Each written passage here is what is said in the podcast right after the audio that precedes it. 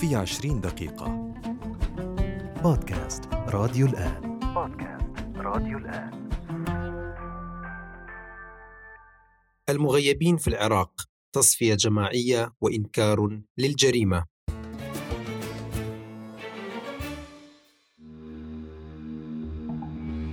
أثارت تصريحات رئيس البرلمان العراقي بخصوص مصير آلاف المغيبين الكثير من الجدل في الأوساط العراقية والمنظمات الحقوقية المحلية والأجنبية، حيث كشف التصريح عن ارتكاب الفصائل المسلحة جرائم ضد الإنسانية بحق عشرات العراقيين أثناء المعارك ضد تنظيم داعش الإرهابي، حيث خطفت هذه الميليشيات آلاف المدنيين وتم اقتيادهم لأماكن مجهولة ليتم تصفيتهم وفقاً لأول اعتراف رسمي عراقي بمقتل هؤلاء المواطنين وإفلات المجرمين والمتورطين بهذه الجريمة من العقاب دون أي محاسبة أو مساءلة، بل وتحولهم إلى أبطال النصر.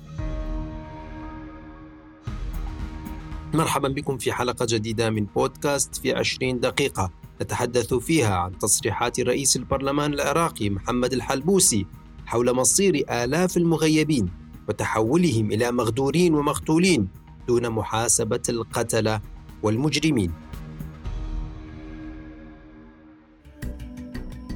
قال رئيس البرلمان العراقي محمد الحلبوسي في لقاء تلفزيوني بخصوص مصير المغيبين: يجب أن نصارح الناس بحقيقتهم، المغيبين، ونغير اسمهم أولاً إلى المغدورين وليس المغيبين، مغدورين فارقوا الحياة. كما أضاف الحلبوسي: يجب على الدولة إنصاف ذويهم وشمول عوائلهم بقانون ضحايا الإرهاب وبالتعويض، أما الاستمرار بتضليل عوائلهم منذ ألفين وأربعة عشر ولغاية الآن فغير صحيح. غيبوا وتم اغتيالهم في تلك الفترة بحسب تعبير الحلبوسي.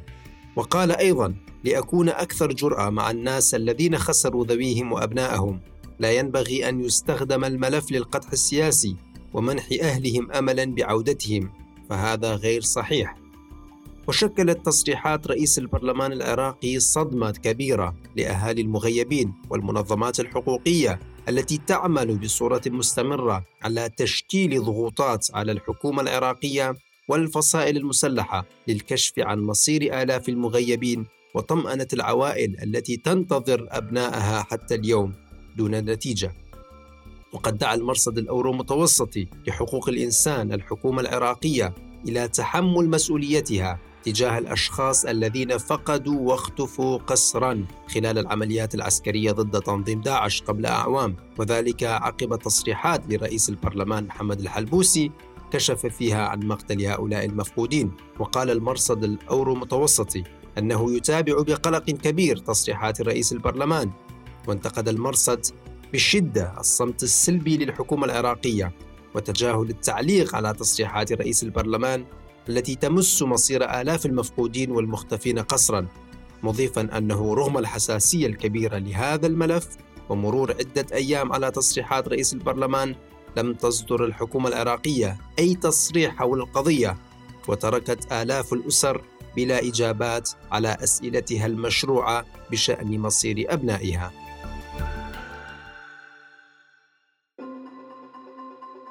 ويحتل العراق صدارة قوائم أكثر البلدان التي شهدت حالات اختفاء وفقدان للأشخاص خلال السنوات الماضية، وفقاً للجنة الدولية للصليب الأحمر التي أكدت وجود أكبر عدد من المفقودين في العالم في العراق نتيجة لعقود من النزاعات والعنف. ووفقاً للمرصد العراقي لحقوق الإنسان في تقرير حديث لها، فإن أكثر من أحد عشر ألف عائلة عراقية أبلغت عن أفراد فيها فقدوا واختفوا خلال السنوات الثمانية الماضية، وكانت أكثر البلاغات تتعلق بالفترة بين عامي ألفين وسبعة عشر وألفين واثنين وعشرين. وجاءت التصريحات الصادمة لرئيس البرلمان العراقي مع مناسبتين مهمتين: الأولى اليوم العالمي لحقوق الإنسان، والذي تعهد فيه رئيس الحكومة العراقية محمد شياع السوداني التزام العراق بما جاء ببرنامجه الحكومي من حماية للحريات العامة واهتمام بقضايا حقوق الإنسان، وقال في بيان بمناسبة اليوم العالمي لحقوق الإنسان: نؤكد مجددا سعينا لتأهيل سبل الالتزام بالاتفاقيات الدولية التي وقع عليها العراق والتعاطي بمسؤولية وبشكل شفاف مع هذا الملف بوصفه قضية جوهرية ومركزية، وبذل الجهود اللازمة في سبيل إشاعة ثقافة حقوق الإنسان في المجتمع. وأضاف: نؤمن بأن تعزيز حقوق الإنسان وحمايتها مسؤولية الجميع دون استثناء، في عملية تكاملية تشمل جميع الأجهزة، سواء في الحكومة أم في السلطة القضائية أم في مجلس النواب أو في المؤسسات الوطنية والمجتمع المدني. وبعكس محتوى هذا البيان والتعهدات الرسمية لحماية حقوق الإنسان، لم تصدر الحكومة العراقية حتى الآن أي موقف أو تعليق حول تصريحات رئيس البرلمان، وتحدد مصير الآلاف من أبناء الشعب العراقي الذين تم خطفهم وتغييبهم، وإلى الآن مصيرهم غير معروف، فيما إذا قتلوا أو تم وضعهم في سجون سرية للميليشيات والفصائل المسلحة.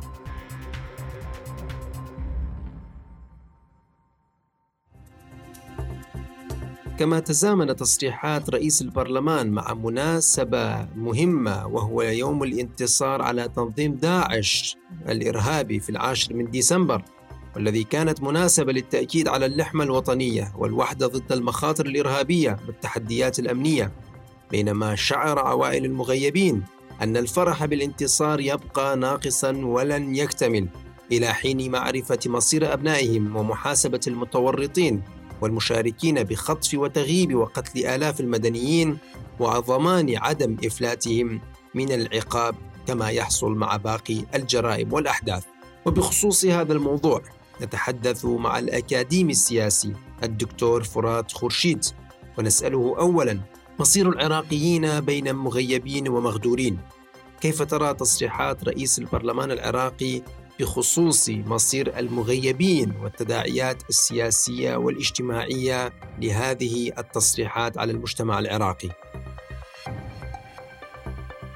قضية المغيبين أو المغدورين أصبحت قضية يعني من المعيب جدا أن يتلاعب بها السياسيين لمصالحهم الخاصة، فمن المخزي أن يتم التلاعب بقضية تمس مشاعر العوائل المنكوبة التي فقدت أبنائها منذ ما يقارب الثمان سنوات.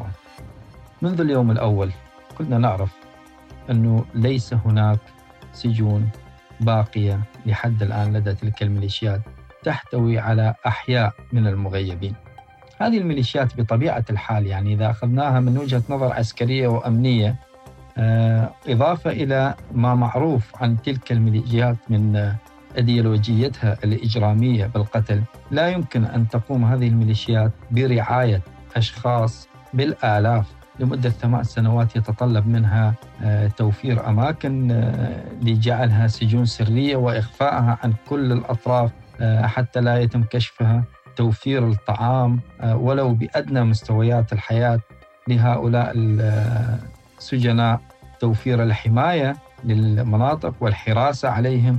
كل هذه الميليشيات ما تقدر أنه تضحي بهكذا تضحية في سبيل الحفاظ على حياة أشخاص تم اعتقالهم، وبالأخص حينما نعلم أنه الغاية من اعتقالهم هي غاية طائفية وغاية إجرامية.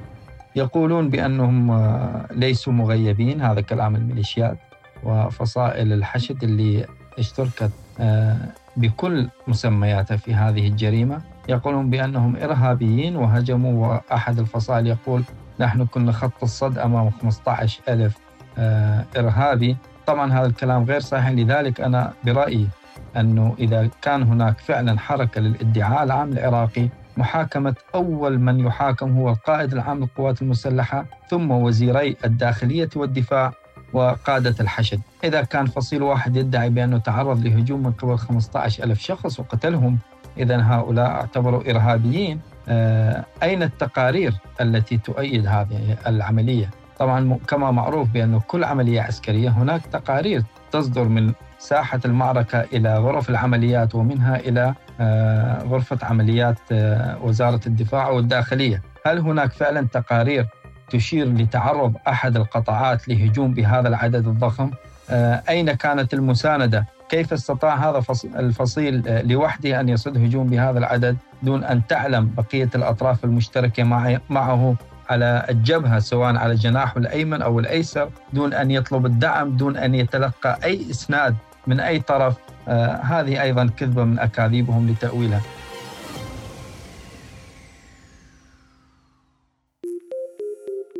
هل من الممكن محاسبة الميليشيات والفصائل المسلحة بخصوص هذه الجرائم في ظل المنظومة السياسية الحالية؟ المصيبة الأكبر هو ادعاء سياسيين السنة نفسهم وتصريحاتهم حول المطالبة باعتبار هؤلاء شهداء ومنحهم حقوق من الحكومة العراقية. احنا لا يمكن أن نعتبر الضحية شهيد فقط لينجو القاتل بجريمته. احنا نجي على ميليشيات قتلت بالآلاف، قتلت عوائل وأطفال من بينهم نساء وشيوخ، ناس عزل، حتى حتى الشباب أيضا كانوا هاربين من سطوة الإرهاب. تجي أنت بعد أن يتم قتلهم بدوافع طائفية وإجرامية تطالب أن يتم اعتبارهم شهداء وتنسى أنه هذه جريمة. هذا لوحده بحد ذاته عبارة عن محاولة لتغطية الجريمة وليس للدفاع عن حقوق المغدورين. حينما اعتبرهم شهداء، إذا خلاص أغلقت القضية، يأخذون تعويضات ويعتبرون شهداء وانتهى الموضوع. أين العقاب؟ أين المحاكمة لهؤلاء القادة الذين قتلوا أو أمروا بقتل هذا العدد الهائل من المدنيين العزل؟ لماذا لا يتم إعمار الموصل؟ واحد من الأسباب أيضاً اللي تمنع الميليشيات إعمار مدينة الموصل هو خوفاً من أن رفع الأنقاض لتلك المنازل المهدمة سيكشف سيكشف آلاف الجثث القابعة تحت سقوف منازلها. آلاف الجثث يلعبون الآن على مبدأ أنه عامل الزمن ربما يؤدي إلى تحلل تلك الجثث واختفاء الآثار وعدم القدرة على معرفة من الذي قتلهم، سواء داعش أو الفصائل التي دخلت بعد داعش. هذا أيضا جزء يجب أن يكون هناك جهد دولي. هذه القضية لا يمكن حلها من خلال الحكومة العراقية البائسة بقضائها والبائسة بتحقيقاتها والبائسة بسيطرتها وبسط نفوذها الأمني على الفصائل الموالية لإيران.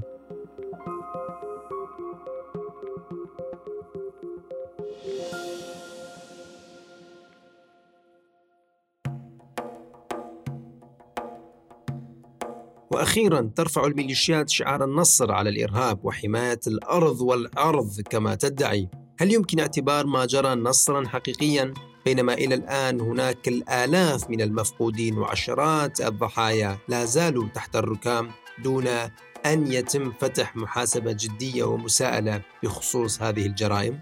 يجب أن يكون هناك جهد من المجتمع الدولي وتحقيقات تقودها جهات دولية محايدة لتكشف من هو الفاعل ومن هو المجرم ومن هم الضحايا. وبغير ذلك وبخلاف ذلك ستتم التغطية. يعني نحن نعرف أنه أبسط قضايا الفساد المالي تقوم الحكومة بتغطيتها لصالح الأحزاب، فكيف ستتمكن الحكومة بهذا الضعف من كشف جرائم من هذا النوع؟ جرائم إبادة جماعية، جرائم قتل، جرائم إخلاء لمناطق من سكانها وعدم السماح بعودتهم مثل جرف الصخر وغيرها. هذه جرائم ترتقي لمستوى جرائم الإبادة الجماعية التي يجب أن يتحرك المجتمع الدولي لأجلها. لذلك لا يمكن اعتبار ما جرى هو نصر، وإنما هو قتل واحتفال بانتصار القاتل على جثث ضحاياه. هذا اللي حصل، ولا زال لحد الآن المفقودين مجهولين المصير، لكن الوقت سيكشف. يجب أن نبحث ونعرف أين تم دفن هذه الجثث لنكتشف المقابر الجماعية والتي ستكون خيط من خيوط إثبات الجريمة على هذه الفصائل.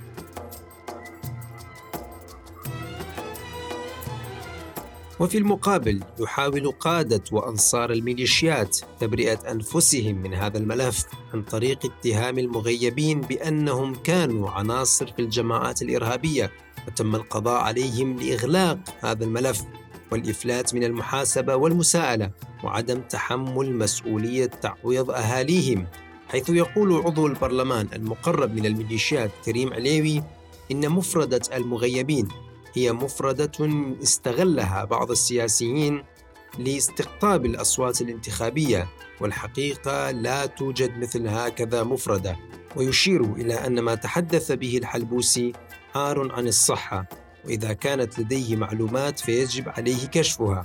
كما يضيف أن التدقيقات الأمنية لأسماء المفقودين تبين أغلبها بأنهم من المنتمين لداعش، مبيناً أن منهم من هرب خارج العراق وقاتل في سوريا وليبيا وغيرها، ومنهم من قتل أثناء معارك داعش أو تناثرت أجسادهم كانتحاريين.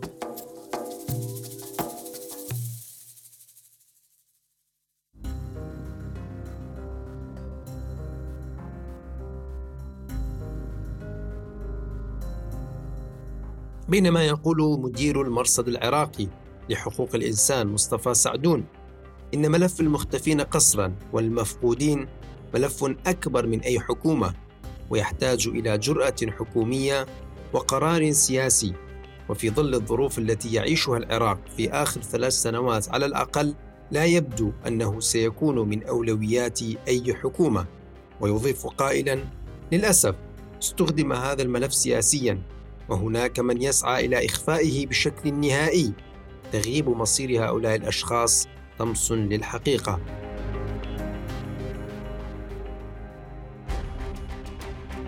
وقد تعهد رئيس الوزراء السابق مصطفى الكاظمي بمعالجة هذا الملف، حينما أكد في بداية حكومته على وقوع ممارسات غير قانونية تمارس ضد العراقيين، وهي ذات طبيعة إجرامية ومرفوضة مهما كانت أسبابها والجهة التي اقترفتها، لأسباب طائفية ونزاعات عبثية أو بسبب عصف سياسي تطلب تغييب شباب ما زالت عوائلهم بانتظارهم. ووعد الكاظمي حينها بمتابعة ملف المغيبين بشكل شخصي، باعتباره التزام قانوني للعراق تجاه شعبه والعالم. وقد فشلت حكومة الكاظمي في معالجة هذا الملف أو الكشف عن مصير المغيبين، ويبدو واضحاً أن الحكومة العراقية الجديدة لن تقدم على خطوات أكثر جدية بخصوص هذا الملف المعقد والشائك، بسبب قرب الحكومة من الأطراف الميليشياوية والفصائل المسلحة المتورطة في ارتكاب هذه الجرائم، وعدم قدرة الحكومة على مواجهة الميليشيات المسلحة أو فتح الملفات المعقدة التي تشكل حرجاً لقادة الميليشيات.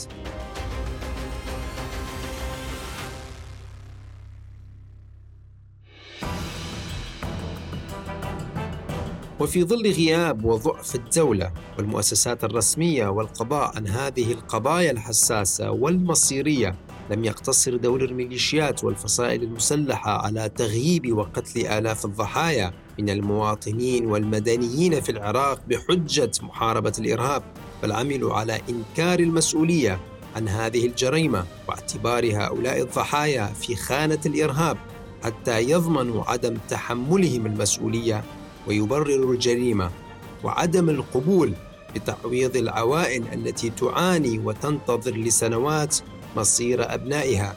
وبغض النظر عن تحول الملف إلى أداة للمتاجرة السياسية لدى الأطراف الفاعلة داخل العملية السياسية العراقية، إلا أن بقاء هذا الملف عالقاً بهذه الصورة يهدد بنسف كل الإنجازات الأمنية التي تحققت خلال السنوات الماضية، ويفتح الباب أمام عمليات انتقام وأحقاد مستمرة، ويجعل من الانتصار على داعش انتصاراً غير كامل نتيجة لوقوع كل هذه المظالم، وعدم استعداد الدولة لإعادة الحق إلى أصحابها ومعاقبة القتلة والجماعات المتورطة بارتكاب هذه الجرائم بحجة الحرب على الإرهاب. كما يحتاج العراقيون إلى قيادة شجاعة وإرادة حقيقية قادرة على مصارحة الشعب بصورة مباشرة، والتعامل مع الملفات الحساسة بحيادية واستقلالية، بعيداً عن ضغوطات الميليشيات الطائفية والدول الإقليمية مثل إيران، التي تدفع باتجاه إلغاء أو تأجيل معالجة هذه الملفات خوفاً على مصالحها ونفوذها. ومن المتوقع أن يؤدي تأجيل هذه الملفات إلى حدوث المزيد من الشرخ بين شرائح كثيرة من المواطنين وبين الدولة والأجهزة الأمنية التي فشلت في توفير الحماية اللازمة للمواطنين أثناء عمليات التحرير ضد الإرهاب. وسيؤدي ذلك إلى خلق وجلب مشاكل عسكرية وأمنية وإمكانية استفادة الجماعات المتطرفة من هذا التدهور في العلاقات بين المواطنين وبين الدولة، حيث كانت من أبرز أسباب ظهور وانتشار الجماعات المتطرفة داخل المحافظات العراقية في السنوات الماضية هو سوء العلاقات وتدهورها بين المواطنين وبين شرائح كبيرة من الجماهير العراقية وبين النظام السياسي والأجهزة الأمنية والعسكرية للدولة التي مارست سابقاً تصرفات أدى إلى شرخ كبير بين المواطنين وبين المنظومة السياسية، وبالتالي استفادت الجماعات المتطرفة من هذه الحالة السيئة. واليوم في حال لم يتم معالجة هذه الأزمات والملفات الشائكة والمعقدة والتعامل معها بصورة جدية، فإن مخاطر الإرهاب والمخاطر الأمنية قد تظهر مجدداً، والذي سيدفع ثمنها العراقيون والشعب العراقي مرة أخرى. إلى هنا ننتهي من حلقة هذا الأسبوع من بودكاست في عشرين دقيقة، تحدثنا فيها عن قضية المغيبين في العراق بين تصفية جماعية وإنكار للجريمة وإفلات من المحاسبة.